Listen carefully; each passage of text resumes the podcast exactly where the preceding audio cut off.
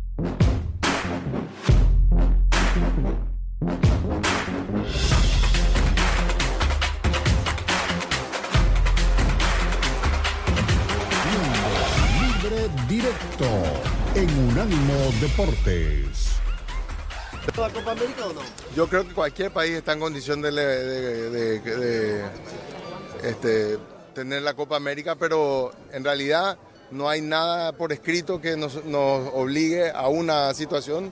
Nosotros tenemos que ver siempre lo mejor para el fútbol y para nuestras asociaciones. ¿Ya hay algún acercamiento para esto? ¿Perdón? Para, para esta unión. No, no, la Copa América no tiene sede todavía. Pero algún acercamiento entre Conmebol y CONCACAF para darse esta situación. Nosotros venimos hablando constantemente, eh, varias veces les digo, estuvimos muy cerca de concretar y, lamentablemente no se dio, así que la conversación siempre sigue abierta, creo que es lo mejor que podemos hacer y como, como dijo el rey Pelé, siempre unidos, nunca divididos. Eso también permite poder trabajar con otras confederaciones mirando a un futuro cercano, porque si hay algo que este mundial demostró es que no podemos trabajar en compartimientos estancos. Eh, vimos que selecciones que se conocen, que son de la misma confederación, juegan de una manera porque se conocen. Pero cuando juegan con otra confederación, equipos de otra confederación, ahí ya se complica el juego porque dejamos esta relación de jugar entre nosotros. Y creo que hay que pensarlo bien y, y buscar la competitividad entre nuestras selecciones para que cuando lleguemos al Mundial lleguemos en forma óptima. Muy bien. Muy bien, Domínguez. La primera parte de la respuesta me parecía como que era pesimista con el tema de la Copa América.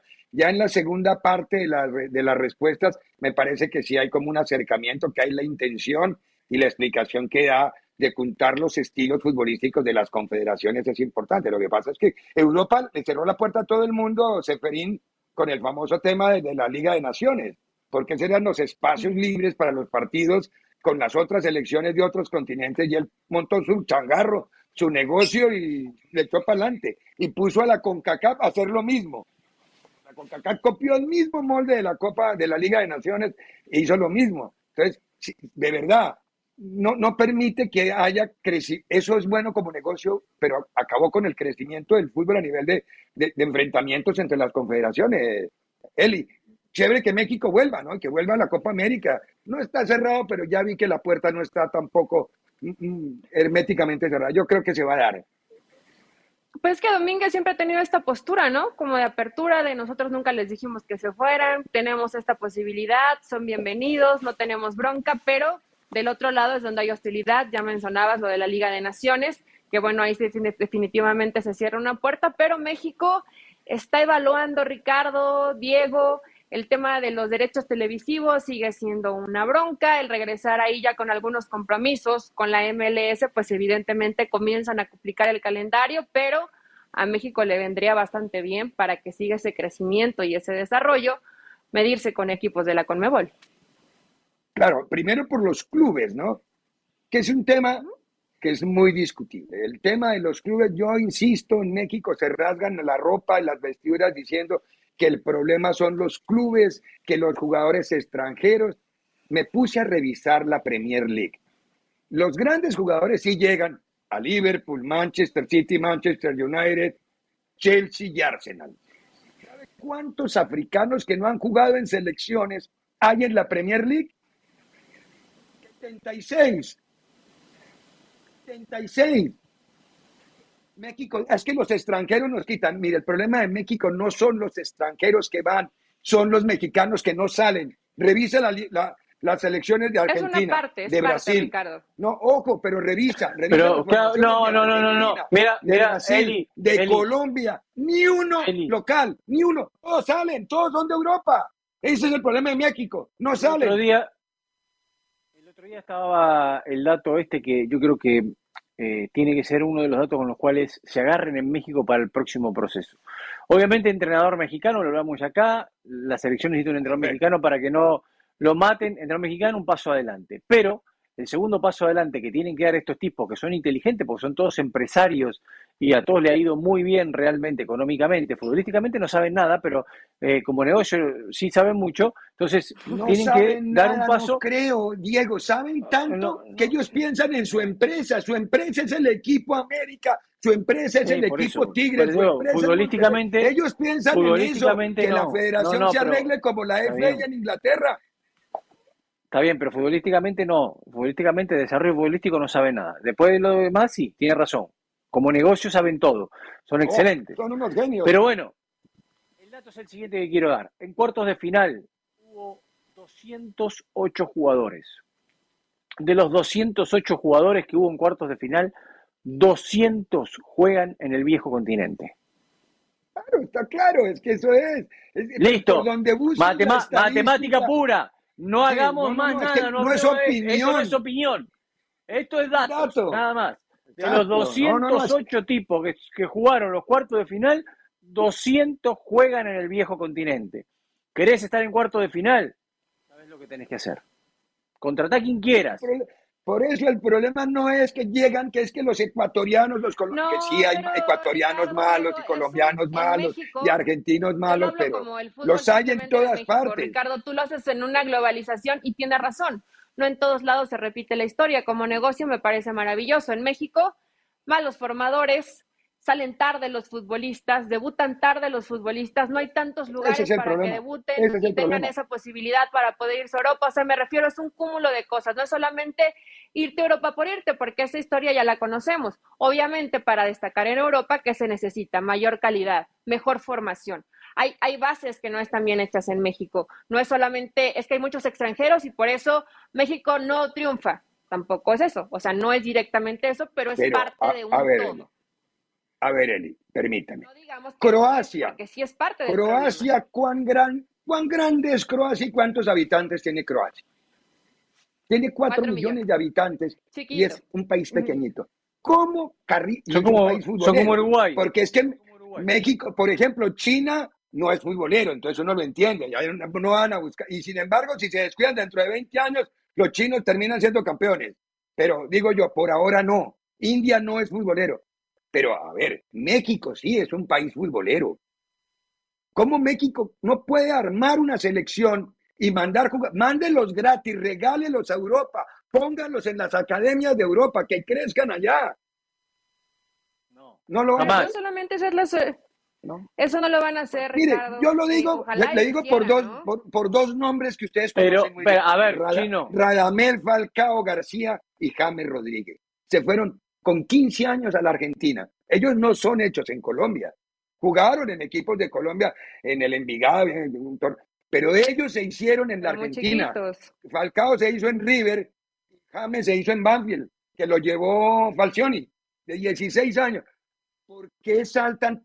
Y y hay un montón de jugadores colombianos que han hecho el mismo recorrido, porque dejan el país, porque sueltan, perdónenme el término que voy a usar, que es muy de mamá de niño, sueltan la teta para irse solos.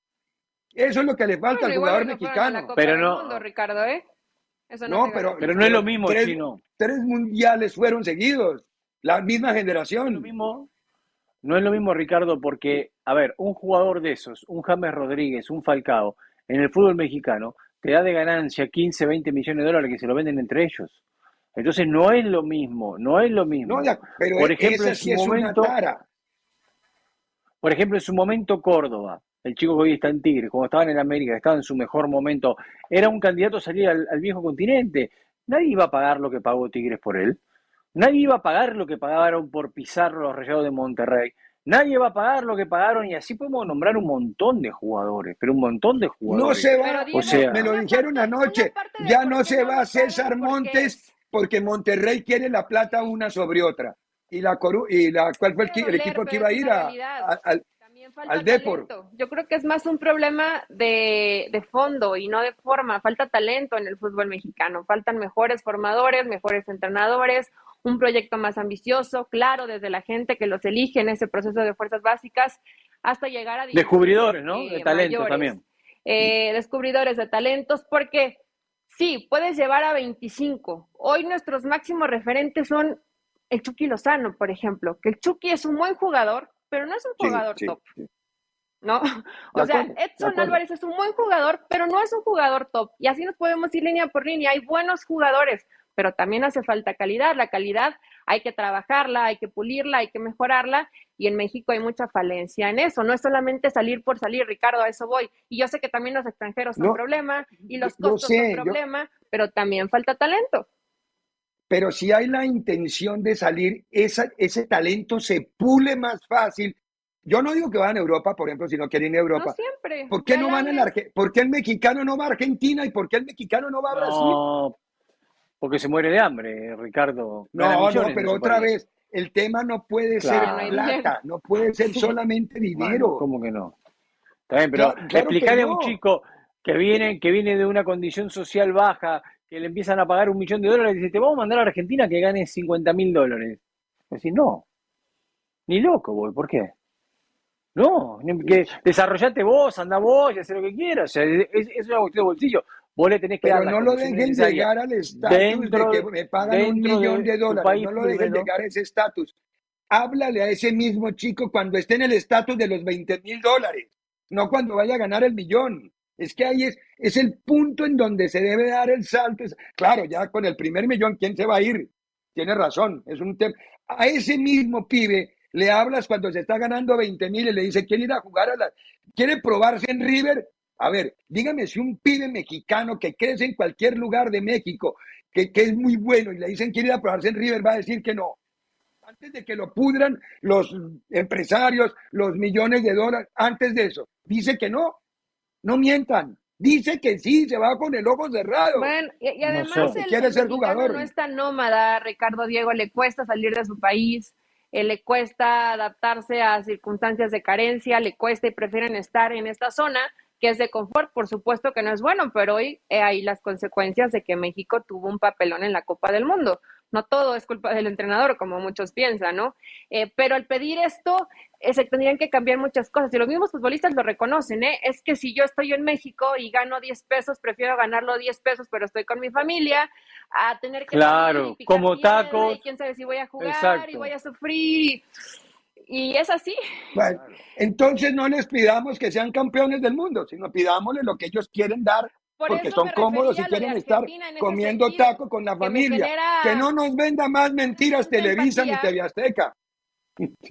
Sí. Ojalá y algún día se pudiera hacer, pero en México ni de cerca se vive el fútbol como lo que representa para el argentino. Por eso Argentina hoy está donde está y México está donde está. Son realidades muy distintas. Sí, claro. Por eso te ponía el ejemplo de Croacia. Croacia lleva, un país así de grande, chiquitito, una semifinal y una final de mundial consecutivas. Ojo, no, no, no, no se mueren por el quinto, se mueren es por los siete partidos. Pero bueno, todo lo que quieras saber lo encuentras en la página de Unánimo Deportes.com. Cada detalle, cada noticia, cada debate, cada polémica, cada video. Esta es la mejor parte de, de- de la página, mírenla ahí. Ahí lo tienen clarito. no es mentira, es broma. La, y la noticia, Leo Messi y su maradonización. Así lo están. Sí, su maradonización a 90 minutos de la gloria eterna. Dale, eh, con verso incluido. Ojalá este, hoy las Naciones Unidas ya hicieron reacción a, a esto. Bueno, tenemos que ir a la pausa, vamos a la pausa y a la vuelta. Sí, ahora sí, la realidad. Jugaron Pumas Toluca. No les digo todavía. En el fútbol mexicano. No, En breve continúa Libre Directo en Unánimo Deportes.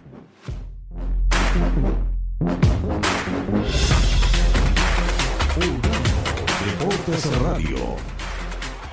Somos Unánimo Deportes, el poder del deporte y la cultura latina.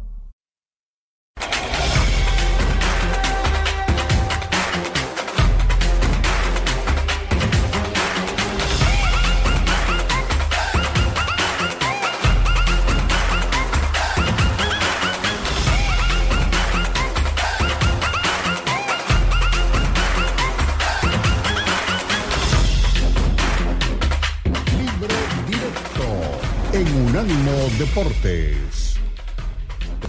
Buenas noches. Eh, me parece que eh, eh, a términos generales fue una buena actuación, como bien lo comentas, para hacer el primer partido.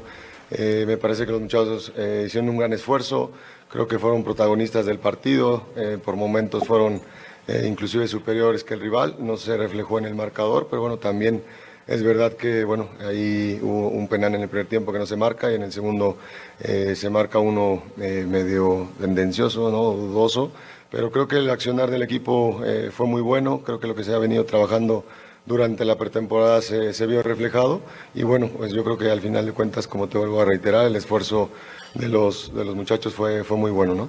Siguiente pregunta, saludamos a Adriana Maldonado de ESPN. Adelante, Adriana. Gracias, buenas noches. Preguntarte cómo se ha adaptado el equipo en este trabajo que ya mencionas de, pretemporada y qué también para ustedes funciona tener este tipo de mini torneos en donde también estarán enfrentando a equipos que, bueno, son de cuidado a lo largo de- del torneo, el caso específico de Pumas, Cruz Azul, América. Buenas noches. Eh, me parece que es un, un muy buen torneo, creo que a todos nos sirve para podernos preparar de la mejor manera y llegar al primer partido eh, con lo mejor y obviamente tratando de, llegar al 100%. Eh, creo que el equipo, como te reitero, ha venido ya trabajando durante un año, hoy se ve reflejado ese equipo eh, compacto, con, con buen fútbol, con buenas posesiones del balón y bueno, bueno, afinando detalles que bueno, eso se irá trabajando durante toda la pretemporada. son contrastadas, ¿no? En el primer tiempo distamos mucho de, de comportarnos acorde a lo que venimos trabajando. También creo que lo mencionas bien, estamos ante un rival que tiene un dominio muy arraigado de un estilo de juego, por el cual me identifico y que me gusta mucho, y eso pues fue complejo, ¿no? Y en el segundo tiempo un cambio sustancial, la verdad es que eh, el segundo tiempo muy cercano a lo que pretendemos, un equipo que quiso, que intentó, que propuso, que tuvo a mi entender las opciones más claras y que me parece accedió de forma justa a, ese empate, ¿no? Con base en, en el balance general del partido encuentro, encuentro justo el resultado. Gracias. Creo que la retórica de Rafa Puente del Río fue lo mejor del partido. Además, de la forma que lo habló, me dibujó un partido que pareciera el que acabamos de ver de Francia-Marruecos, ¿no? De acuerdo a las condiciones del partido, los movimientos que hicimos, la... una retórica muy linda. Nada que ver, Eli, yo no sé si tú lo viste, pero yo, yo sé que Diego estaba en celebraciones y por eso no, no, no voy a, a castigar tanto No, a no, Diego no, con no. ese tema. No, no, Pero- no, no, pero- no, no lo pero- pude ver, no lo pude ver. Anoche, anoche fueron cuatro horas que rompían los ojos, de verdad. Yo no, no tengo nada contra el fútbol mexicano, porque también tengo que decir que vi partidos de la liguilla de México que fueron espectaculares y que los disfruté un montón y que fueron buenísimos.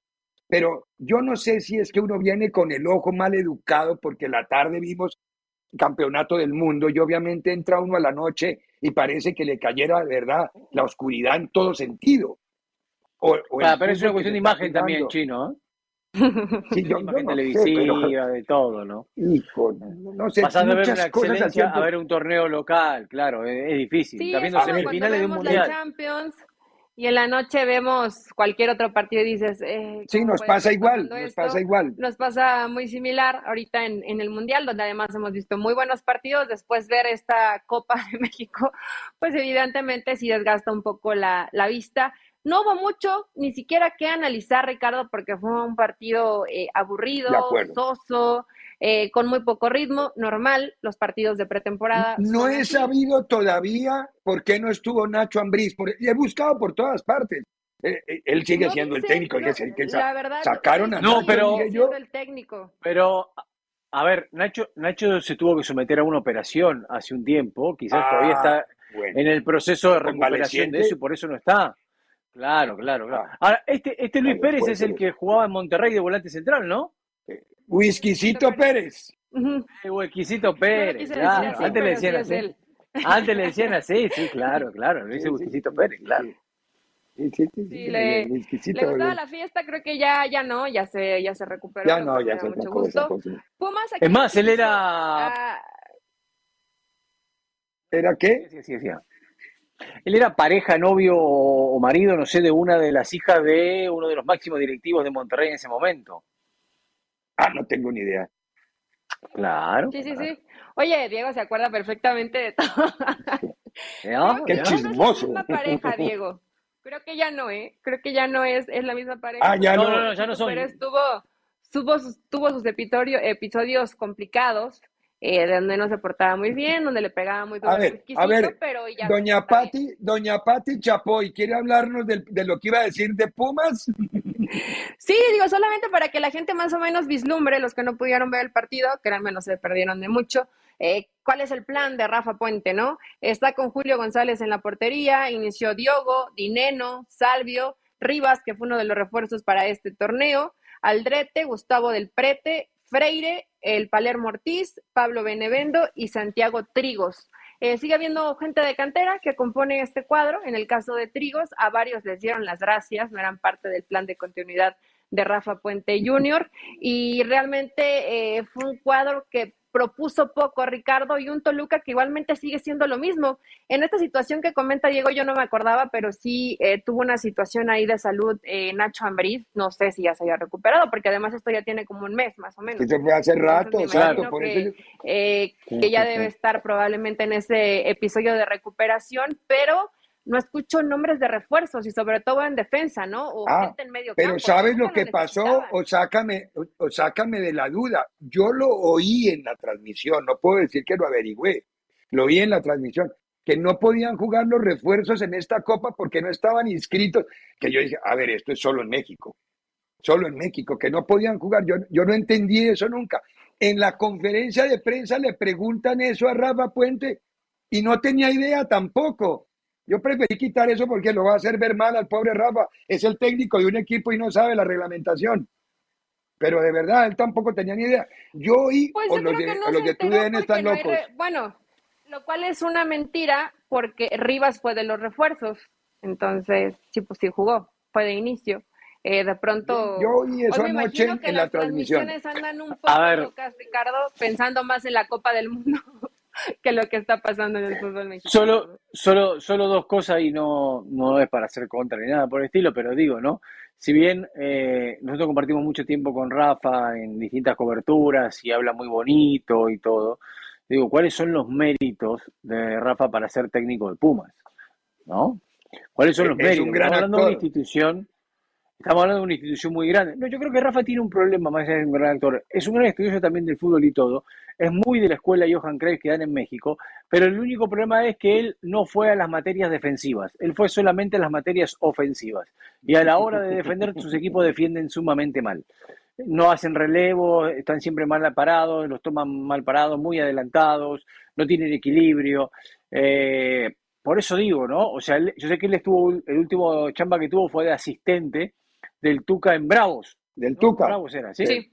Exacto, Exacto. de asistente del Tuca en Bravo, y ahí creo que debe haber aprendido un poco más de la parte defensiva. Vamos a ver ahora si lo puede plasmar. Sus, sus equipos son muy Bueno, desbocados ofensivamente, pero cantidad de goles. no sé, Sí, digo, yo sé pero que no- de pronto no, te- no tenía seis, material, no tenía material, ¿no? tan bien. Es cierto, es cierto. tenemos, Pero Rafa, tenemos ¿por que ir a la pausa. Diego? La pregunta es porque llegó con un proyecto que no le desagradó a Mejía Barón y además en el tema económico no era el primero en la lista, de hecho no estaba en las opciones, pero el que, era el que menos cobraba, entonces a Pumas eso le sedujo. Esperemos que lo barato. Mejía no Barón, salga amigo del caro, ¿no? Tuca, el asistente del Tuca en Bravos, y bueno, sí, como, como, bien. como en todos lugares. Está bien, tenemos que ir a la pausa. A la vuelta de la pausa hacemos el resumen del día 25 del Campeonato del Mundo. En breve continúa Libre Directo en Unánimo Deportes.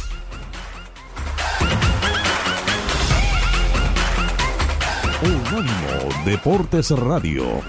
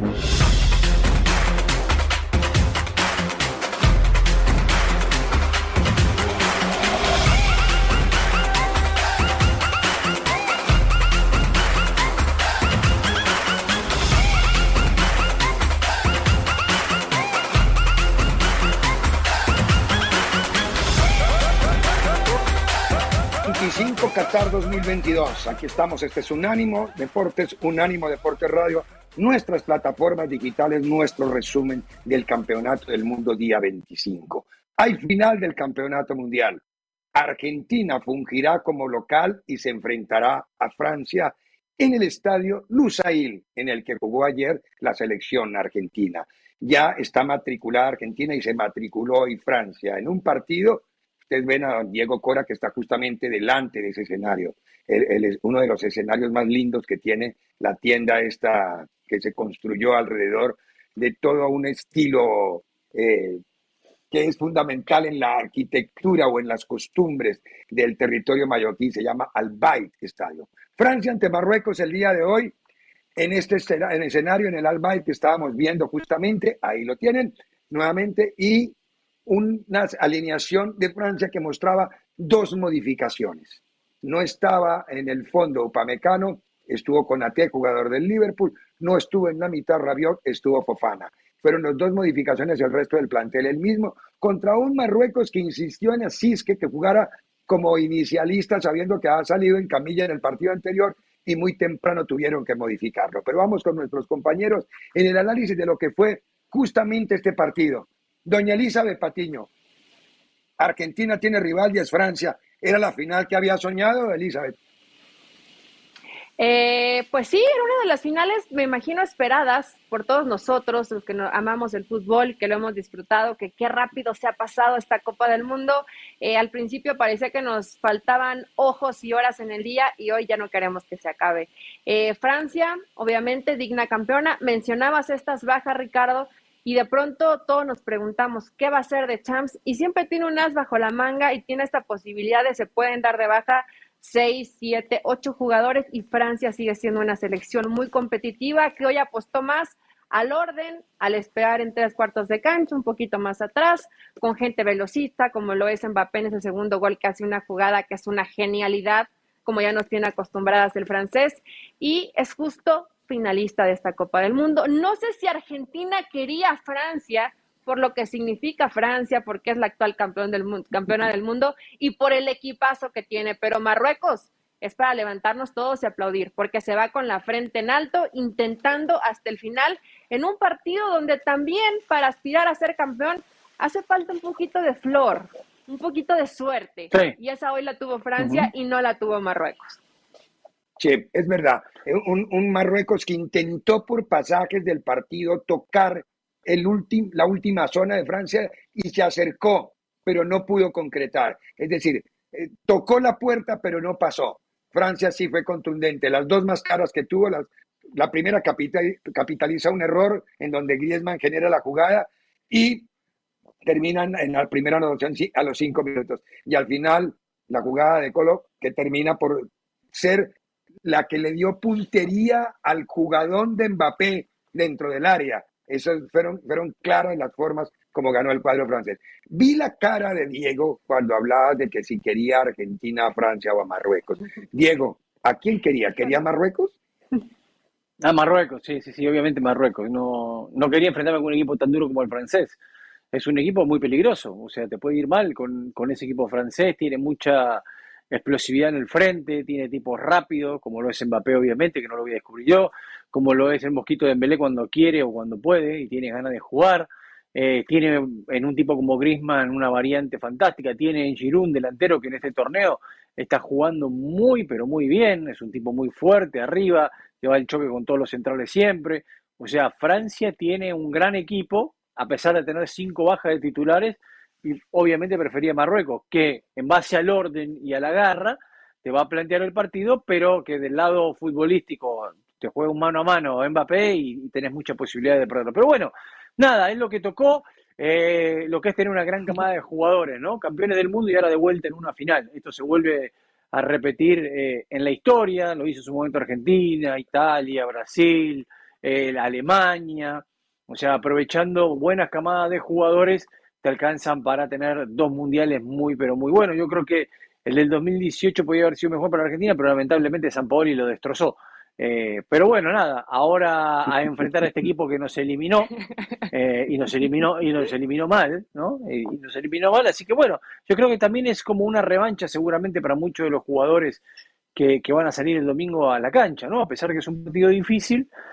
Y me imagino una selección argentina jugando con una línea de cinco para evitar los desbordes, me imagino un equipo más, más defensivo, ya lo veo. Sí, a ver, eh, el partido de hoy, para ir clásico al, al partido de hoy, mucho más colectivo Francia, un equipo que pudo armarse de la mitad hacia arriba Marruecos. Yo no vi esta vez a Rabat tan útil en la zona de marca como más bien en la salida. Al menos lo que vi en la primera parte que me pude concentrar mucho más que en la segunda por, por las razones obvias de que estábamos simultáneamente trabajando.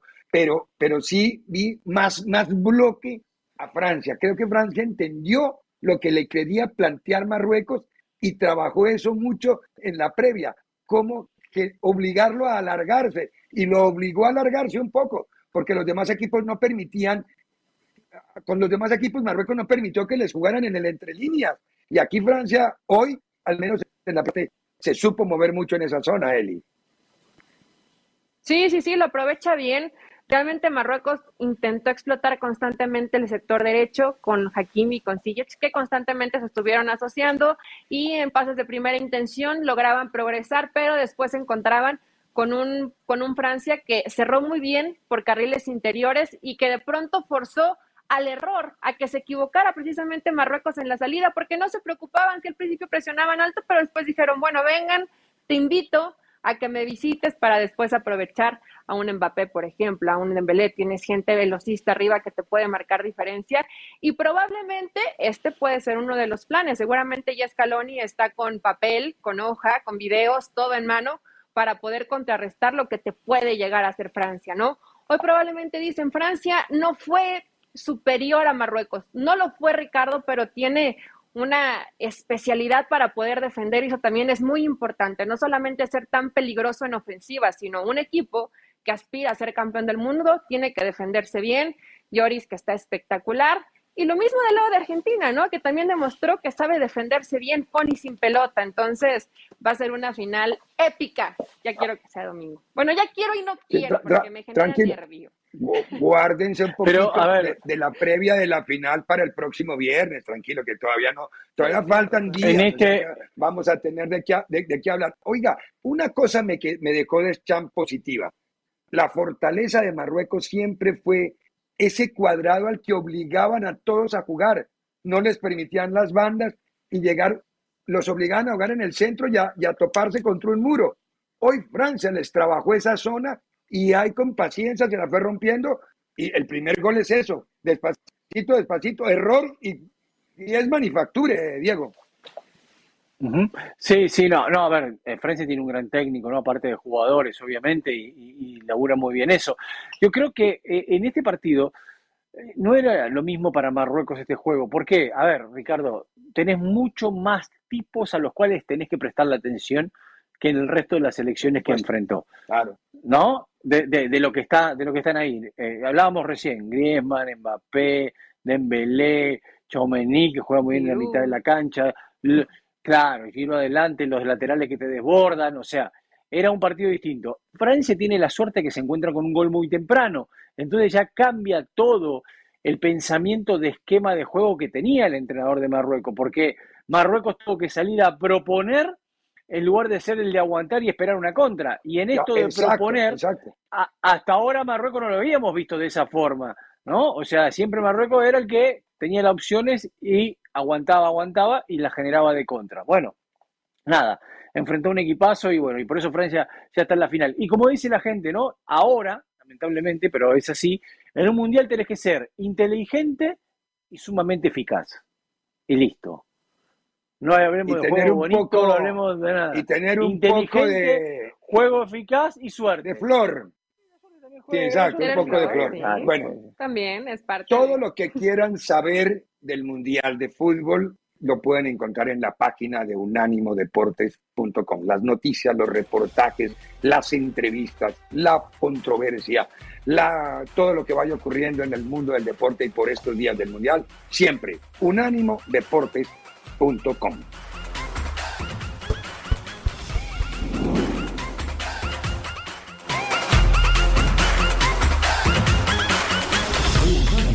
Deportes Radio. Somos Unánimo Deportes, el poder del deporte y la cultura latina.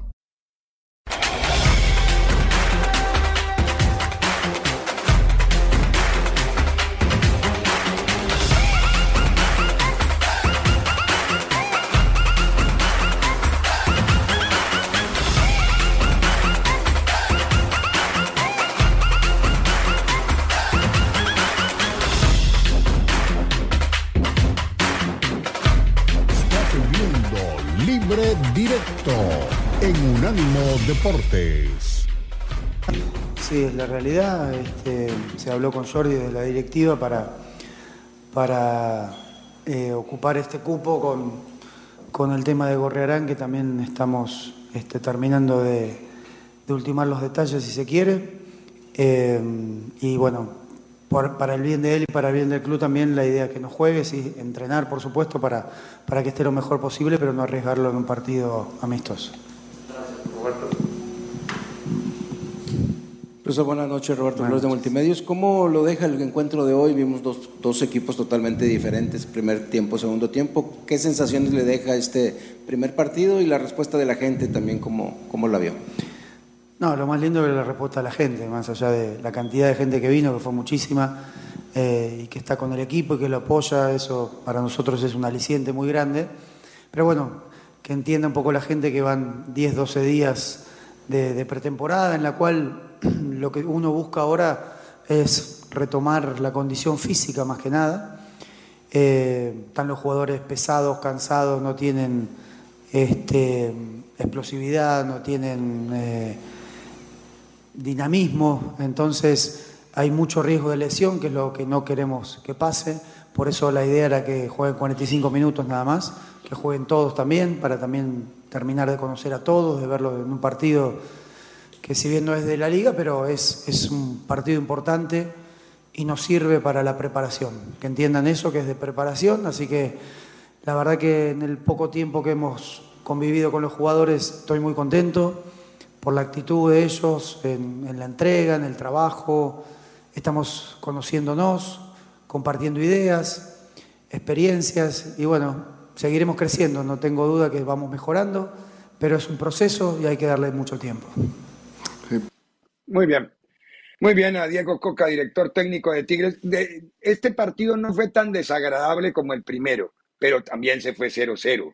Bueno, en el primero al Igual menos hubo dos 0-0. goles, porque el primero terminó 1-1. Sí. Sí, sí, sí. De, de, de 369 por 4, 36 minutos, 360 más alargues, casi de 380 minutos, dos golecitos.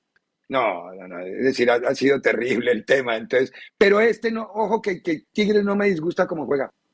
Tigres me parece que va a funcionar. Sacaron a Jordi Caicedo, no sirvió el ecuatoriano, porque hay por lo que contestó Diego Coca. Y creo que hay una noticia de Cruz Azul. ¿Quién fue el que me dijo, Diego o, o Eli? Sí, eh, Lo la, gen- acaba de leer. La gente de medio tiempo está reportando que eh, la máquina cementera de Cruz Azul está en negociaciones con Luis Suárez, ¿eh? delantero de la selección uruguaya que estuvo el último tiempo en Nacional. Necesitan, dice, un hombre de experiencia y la opción de Luis Suárez gusta mucho, parece, en la máquina. Es un tipo con mucha cuerda todavía, creo yo. Además le pone muchas. Es un 9-9 depredador y natural, ¿no? Yo creo que ¿Te Luisito. parece ya Y en el fútbol mexicano, si se adapta a la altura, si Yo se adapta a la altura, Mundo ya sí. le vi que ya le, que ya le costó. Ya le viene costando, ¿no? Obviamente ya no es el mismo de, de hace tiempo. Recordarán que el, el torneo anterior se estuvieron peleando, sobre todo fue Toluca, que Cavani, que Luis Suárez, y constantemente estuvo este rumor, Cavani y Luis Suárez, y al final llegó este Carlos González. Entonces veremos si en esta ocasión Cruz Azul si hace un poquito más el esfuerzo y termina llegando este Luis Suárez a, Igual van a tener, van a tener que Cruz pelear Azul. con MLS, Sería ¿eh? un buen refuerzo. Sí, MLS anda detrás de él. Le escriben, doña Eli. Dice, saludotes mis parceros, Marruecos está entre los cuatro mejores. No alcanzó a ver, Forni. ¿Le puedes dar un poquito de ganas? México toma nota, dice. México, Selecciones toma del nota. mundo. México México toma toma nota. Ya ahí alcancé a leer. Gracias. Eh, ¿Es todo? Ah, ya, ya nos vamos. Ya se acabó el Ya tiempo. nos vamos, es que se nos acabó el tiempo, así quedó la. Ya, el tercer puesto el sábado, Croacia frente a, Unánimo equipo de Marruecos. Deportes Radio. Este fue el podcast de Libre Directo, una producción de Unánimo Deportes.